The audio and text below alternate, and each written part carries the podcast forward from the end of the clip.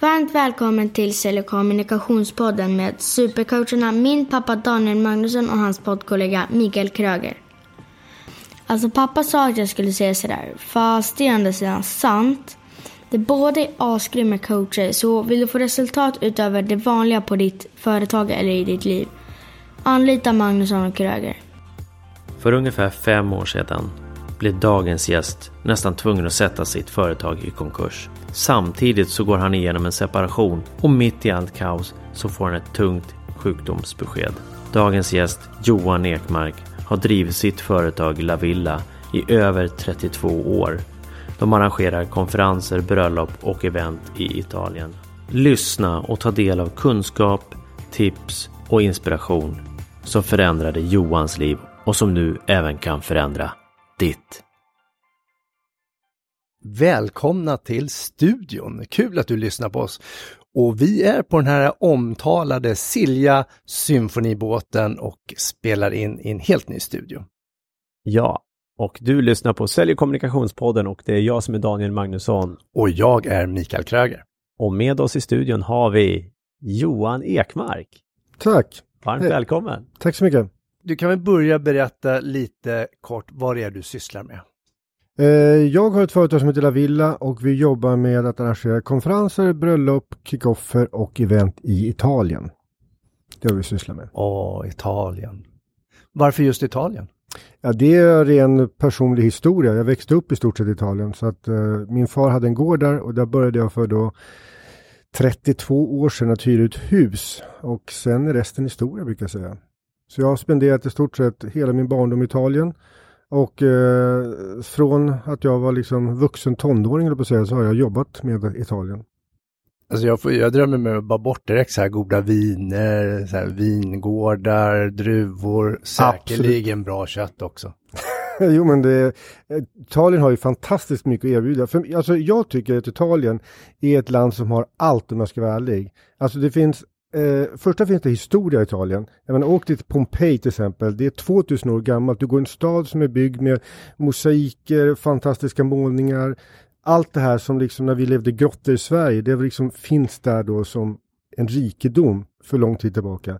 Du har bergen med skidåkning, du har stränderna, du har storstäderna, du har byarna, du har maten som du säger, du har vinerna, du har tekniken, men du gör fortfarande Ferrari, Maserati tillverkat i Italien. Du har mode, alltså vad saknas? Kulturen har du också. Du har ju La Scala, dessa fantastiska operaverk och ja, Italien har allt du kan tänka dig erbjuda tycker jag. Han sålde in det så, så otroligt bra. Jag bara så här, men varför är du i Sverige? Ja okej, okay, förutom att du är Finland nu, men varför är du i Sverige annars då? Nej men alltså det är för att jag driver mitt företag från Sverige. Det är därför. Jag är rätt ofta i Italien men eh, jag tycker det är otroligt roligt att driva företag och jag vill gärna vara här då i Sverige för att göra det.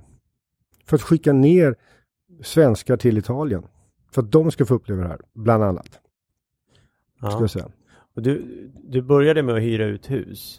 Ja. Ja, och det gör det ju inte längre. Nej, precis. Eh, vi, jag ska säga, eller vi som företag höll på att hyra ett hus. Eh, och hus, gårdar, slott och lägenheter. Vi hade också ett väldigt stort utbud av vandringsresor, cykelresor. Eh, vi började långsamt också med bröllop och konferenser, men det var inte vårt huvudsyfte.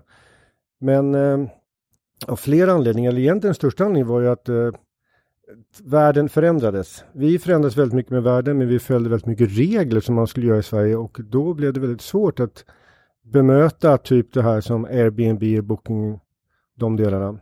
Och när jag sen för något år sedan tog helt enkelt allt vad vi jobbade med eller ut på en graf och så såg jag när grafen såg ut så märkte jag att av alla dessa bokningar vi hade så var det liksom ett långt stråk, långt streck och sen i slutet så bara pikan den uppåt.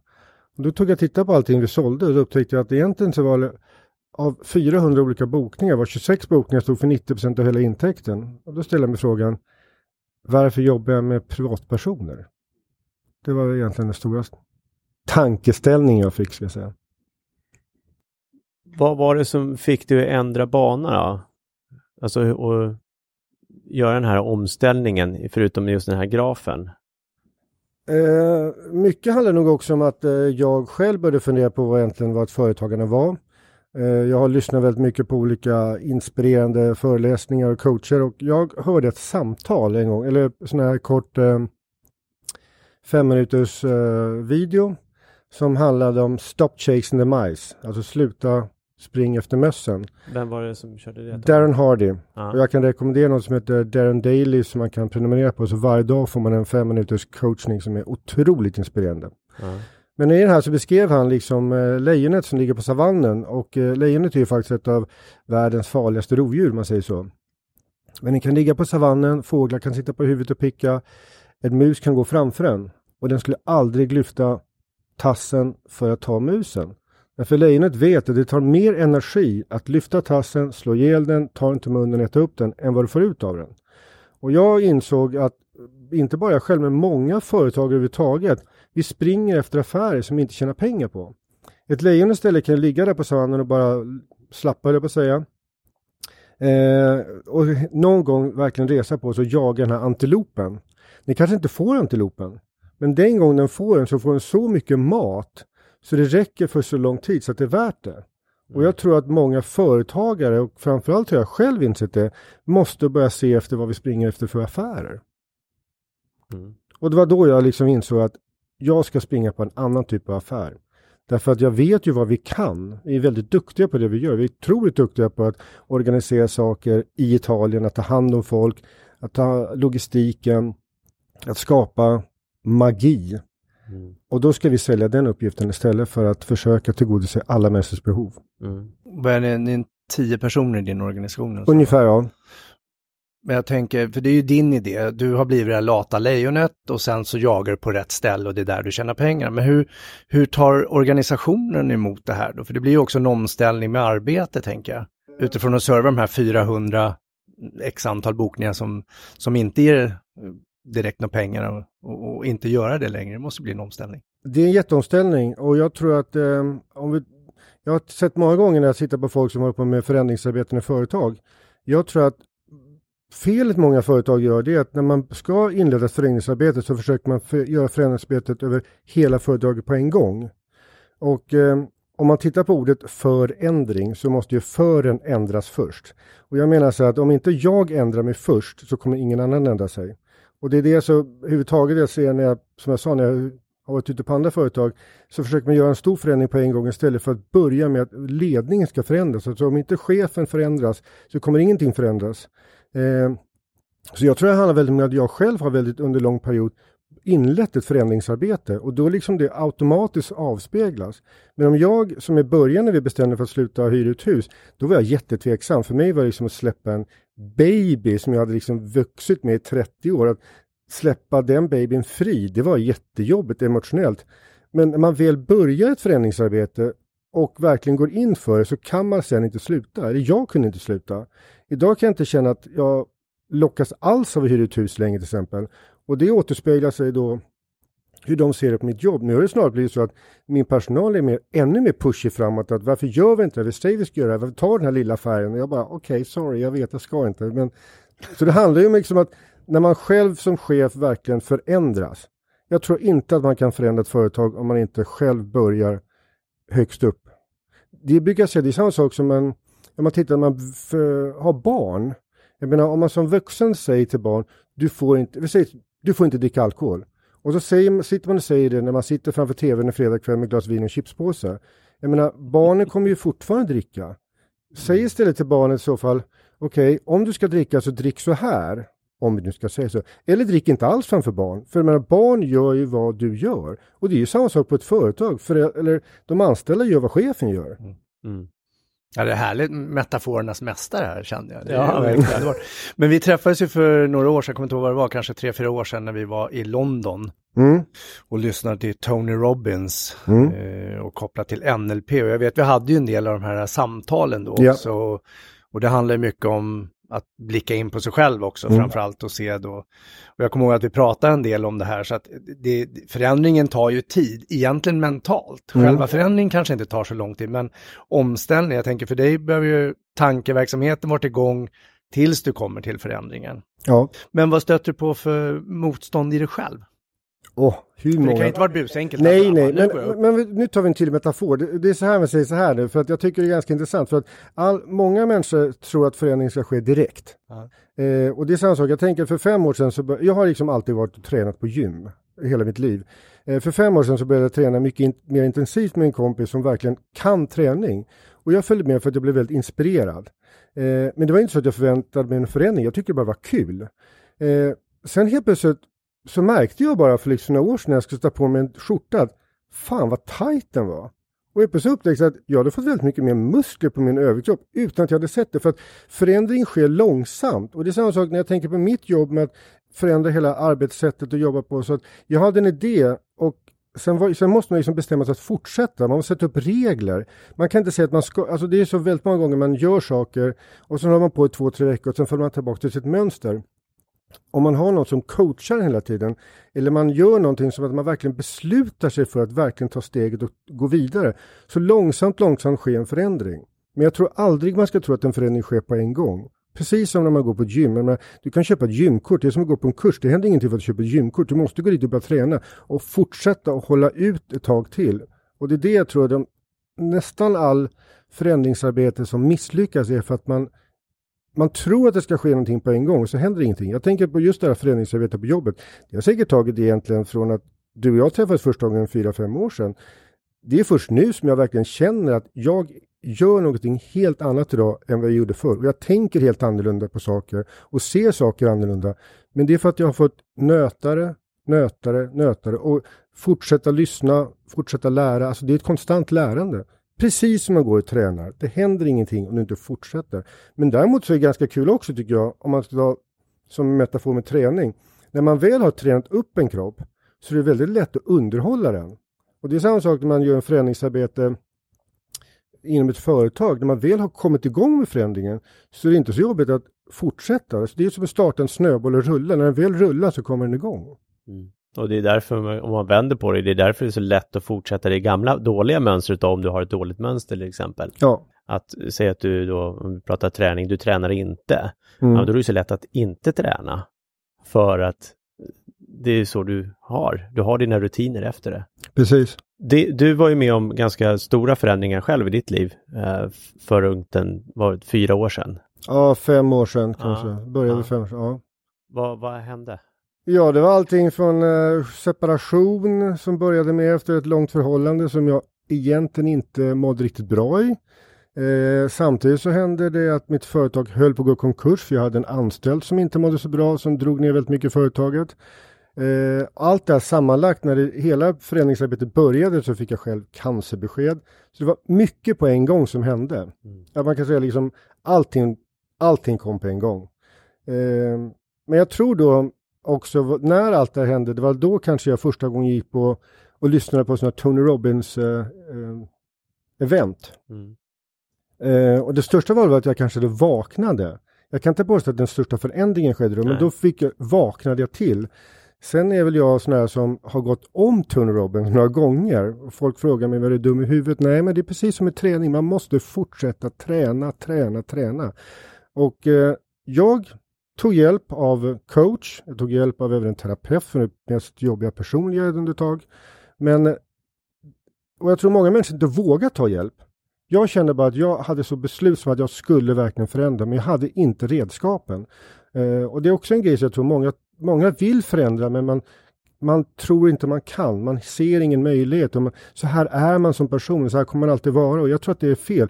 Allt som har varit tidigare, det har varit, det kan man aldrig förändra. Men du kan alltid förändra framtiden. Mm. Du kan, inte, du kan liksom inte påverka historien, men du kan förändra framtiden.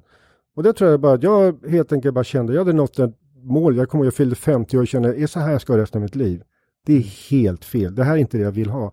Och sen började jag väl se hur andra människor som jag såg upp till, hur de levde, vad de gjorde. Så började jag inse att om de kan så måste jag kunna, men jag måste ju lära mig hur jag gör. Jag kan inte gå omkring och tro massa saker bara. Utan jag måste verkligen våga se och lära mig hur jag ska göra för att göra den här förändringen. Så vad var det som hjälpte dig att göra den här förändringen sen då? Eh, ja, Tony Robbins event var helt klart Ja. en viktig grej. Vilka har du gått på där? För det finns ju UPV, Unleash the Power Within. Ja, jag har gått uh, UPV, Unleash the Power Within har jag gått två gånger. Ja. Jag har jobbat på den en gång också Ja. och det var en fantastisk erfarenhet ska jag säga. Ja. Och sen har jag gjort gått det som heter Business Mastery. Ja. Och Business Mastery jobbar väldigt mycket med företag. Första gången jag gick Business Mastery så var jag, kommer ihåg redan första dagen, jag var helt bara overwhelmed. Jag var liksom tänkte, gud det här är mer än vad jag har lärt mig hela mitt liv. Jag var liksom tänkte, hur fan ska jag klara det här fyra dagar? Jag kommer aldrig Ja. klara av det här. Nej. Ehm, Och, och, och då ska vi också vara medvetna om, om den Business Master, vad, vad ligger de på? I pris? Ja, Eh, 60 000. ja. 60 000. Och så känner du så efter en dag. Mm. Och det, alltså det är ju, 60 000 är ju ingenting i värde då. Nej, men Eller vad säger jag, eller i en, man kan Nej, det är ingen som en kostnad. Nej. Men det är också en grej som, om vi pratar om eh, hur jag upplever många människor, de säger alltid så att de har inte råd. Nej. Man säger att man har inte råd att ta en coach, man har inte råd att ta en utbildning, man har inte råd att gå in och ta en sak. Man har inte råd att köpa en bok. Den Nej, man har inte råd att köpa en 300 bok som kronor. kostar 200 kronor. Och då tänker jag så här, liksom, om du inte ens har råd med det, det handlar inte om att du inte har råd, det handlar om att du inte vill egentligen, för du vill inte förändras. För att om man säger så här, om jag gick på en kurs som kostar 60 000 och jag har gått den tre gånger, det är nästan så jag skäms, men det gör jag inte, för att allt de pengarna jag har lagt ut har jag tjänat tillbaka mångdubbelt, för jag har lärt mig hur jag ska göra saker som jag inte kunde tidigare. Jag har tagit en coach under flera år som kostar otroligt mycket pengar, men betalar man så mycket pengar, då gör jag också jobbet. Mm. Alltså det är samma sak om du går och tar en PT, om vi tar en metafor på det som kanske flera människor kan relatera till. Om du går på gym och tar en PT, ja men han piskar ju dig, då gör du ditt jobb. Du står och tränar, du lyfter dina vikter, du gör vad han säger. Och det är samma sak när du betalar ett högt pris på en kurs, då gör du jobbet, då, då sitter man verkligen där och lär sig. Ja, Därför är jag otroligt mycket emot när folk ska bjuda på saker och säga du får den här kursen gratis. De är inte motiverade. Nej. Och de kan inte tacka men liksom det är 2% som egentligen kommer göra en förändring för att de får en kurs gratis. Om man inte vill att satsa på sig själv, då tycker jag inte... Man kommer ingenstans, man måste förstå det. Mm. Det är ballt att, att se, för nu kommer jag säga så här, ja du är ju ändå 50 år och lite plus. Ja, tyvärr. Så runt 50-årsstrecket ish så får du en idé om att börja gå på Tony Robbins och massa utbildningar och skaffa coach för att du vill förändra dig. Och Ja. det får mig att tänka på en vd som jag hade en gång i tiden som är eh, något yngre då, han är väl ungefär kanske en tio år yngre eller något sånt där. Och så säger han så här, äh, jag behöver inte gå några utbildningar, jag kan redan allt som jag behöver kunna. Mm. Och, och det får ju mig, det kryper i min kropp, för jag tänker, vi kan ju lära så länge vi lever och, och det är så ballt. Och, så, och du säger att du har gått samma tre gånger. Och jag håller med dig, men repetition är ju det som vi faktiskt lär oss av. En gång kanske vi får en insikt och så är det skithäftigt, sen ska vi börja verkställa, men då behöver vi fylla på med ny energi och så repetera upp det och sen blir det verklighet. Men det som också är intressant tycker jag, jag, har ju, eh, jag berättade om han Darren Hardy, han har en kurs som jag köpte som är en sån här, man läser på nätet som heter Insane Productivity. Eh, och det får man då under, tror jag var fem, nästan fem månader varje vecka då, ett nytt avsnitt. Och eh, en gång i veckan, då tycker man, sitter man och jobbar med det här alltihopa och det var så otroligt mycket smarta saker också. Eh, jag erkänner att jag har lyssnat på den här kursen nu tre gånger. Och det var så att för varje gång jag lyssnar så hör jag nya saker. Och jag klarade inte av att göra den enorma förändringen som han pratar om, men steg för steg har jag gjort den idag. Och om jag tänker då på vissa saker som han pratar om som jag först tänker så här, det där kan inte jag göra. Det, det där låter alldeles för jobbigt och hur ska jag klara av det? Jag har så mycket att göra. Och sen tänker jag så här, men han måste ju ha rätt i det han säger som han gör så mycket. Så tänkte jag, okej, jag tar steg för steg och så börjar jag göra de här små förändringarna. Och som jag sagt, nu när jag sitter här så förstår jag inte hur jag inte kunde gjort det. Mm. Och det, och det är så intressant tänker jag. jag. Bara en grej till exempel, han säger så här, och det har jag hört så många år, olika, Dan Sharma tror jag han heter, som pratar också om att man ska gå upp tidigt på morgonen, gå upp klockan fem. Och jag tänkte bara, ursäkta? Jag kommer aldrig orka gå upp klockan fem, vad ska jag göra det? Jag är så trött och det, det funkar inte. Men sen långsamt, långsamt har jag börjat gå upp tidigare och tidigare. Eh, och jag nu för tiden går upp väldigt tidigt och så sätter jag mig direkt och jobbar.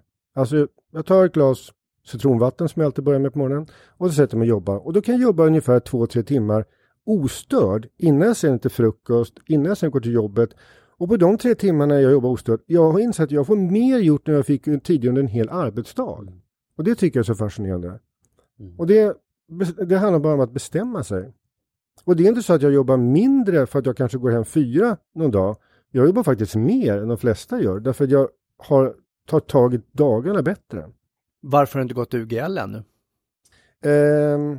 Så nu fick jag in den kommer, den kommer, den kommer. Det är så mycket... Känner du någon UGL-handledare eller? Ja, jag har träffat en en gång och han ligger väldigt mycket på mig. Eh, men då är det väl så här att han kanske inte har lyckats. Det är också en ganska intressant sak.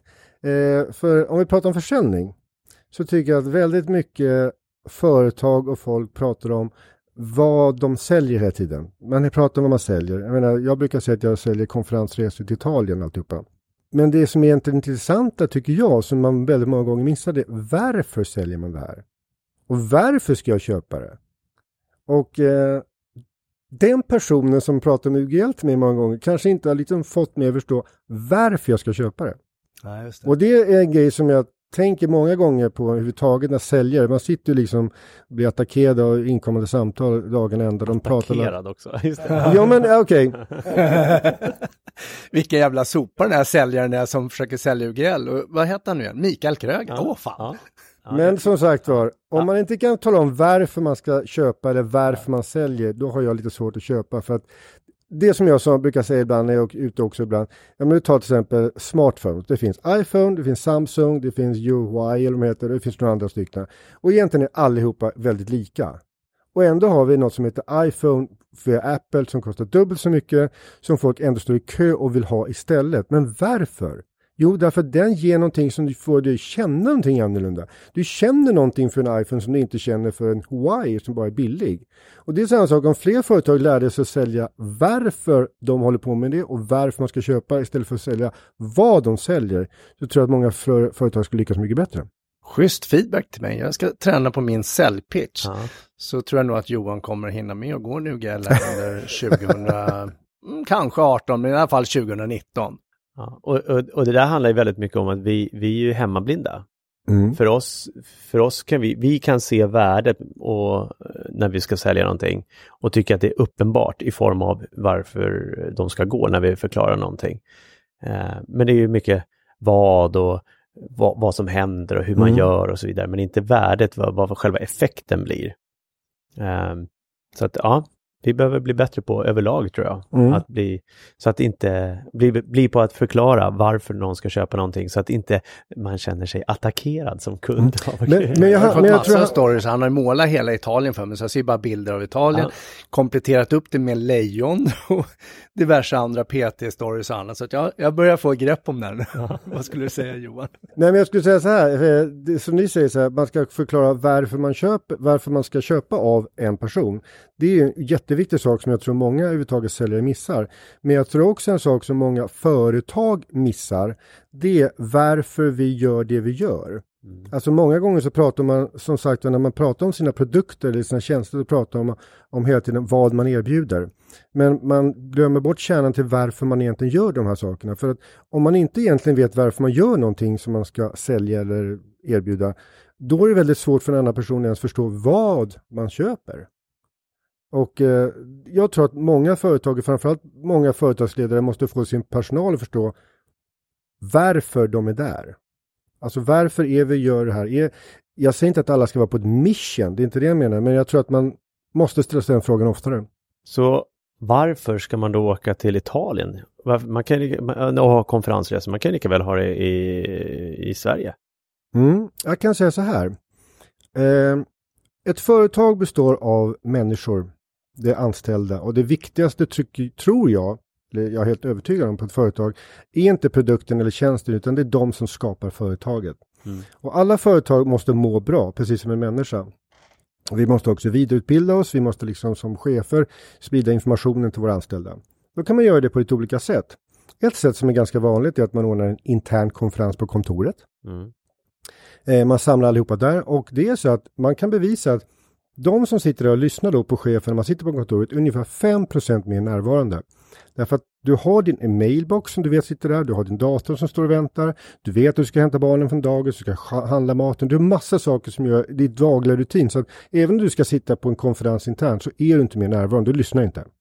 Alltså händer inte så mycket. Då är det väldigt många chefer som är medvetna om det här och då väljer man att lägga sin konferens på ett, en herrgård utanför stan eller någonting och automatiskt har man ju då planerat för den här saken. Man vet att man inte behöver hämta barnen, man vet att man inte har med sig datorn, man behöver inte läsa med den, så man är, är mer närvarande. Men när vi svenskar är på ett ställe där vi känner oss trygga, för vi är trygga när vi är på en herrgård, för vi vet vad det står på skyltarna, vi vet att vi får Pripps blå Lokavatten till lunch, det kommer vara isbergssallad, allt det där vet vi. Ja men det är så, det, det är väldigt tröttande och vi känner oss trygga, vilket ja. innebär att när vi sitter där med alla våra kollegor på jobbet så behöver vi inte liksom vara mer närvarande än vad vi egentligen sträcker oss till. Vi kan sätta till vår liksom vanliga mur så att säga. Mm. Eh, men vi har mycket trevligare och vi kommer automatiskt lösa mycket mer. Ni har säkert någon gång varit utomlands. Mm. Alltid, mm. Varje gång vi reser utomlands när vi kommer till ett nytt ställe så blir vi lite mer nervösa. Alltså vi vet ju inte riktigt hur allting funkar. Kommer man till London vet man inte om man ska titta till höger eller vänster. Även om det står på gatan så tittar man fel så är det livsfarligt om man ska över gatan. Mm. Man åker till Frankrike, Spanien, Portugal. Kan man dricka vattnet? Hur funkar det? Liksom, hur gör man de här sakerna? Vad står på alla skyltar? Man blir lite mer nervös. Och när vi blir lite oroliga människor så tyr vi oss till varandra. Alltså vi svenskar connectar gärna med andra svenskar för det är tryggt för oss svenskar. Mm. Vad som händer då när vi är utomlands, det är som är så fascinerande att i ett företag som består av 20, 40, 100 personer så måste det bli lite mer kompisar. Alltså de som står på laget till exempel kanske börjar prata med hon i receptionen för att det är tryggt. Inte för att vi känner varandra men vi svenskar, vi vet inte alltid hur det funkar och så måste vi söka oss till tryggheten. Mm. Och därför är det så otroligt bra för ett företag att ha konferens överhuvudtaget utomlands. Vad jag tycker är spännande, det vi jobbar väldigt mycket med, det är att jag vet ju också, har lärt mig, som jag själv varit med så många år, det är att chefen tycker det här är lika jobbigt många gånger. Alltså han tycker det är jättejobbigt att åka iväg för att han är ju lika otrygg, vet inte hur saker fungerar. Han förlitar sig på att sekreteraren ska kunna allting som inte egentligen kan något annat språk heller än svenska eller engelska. Så att det är ju att även chefen blir lite nervös. Och jag har lärt mig en sak som är väldigt spännande för att vi jobbar ju väldigt mycket med att alltid ha folk på plats som stöder chefen. Stöder den som ska vara ansvarig.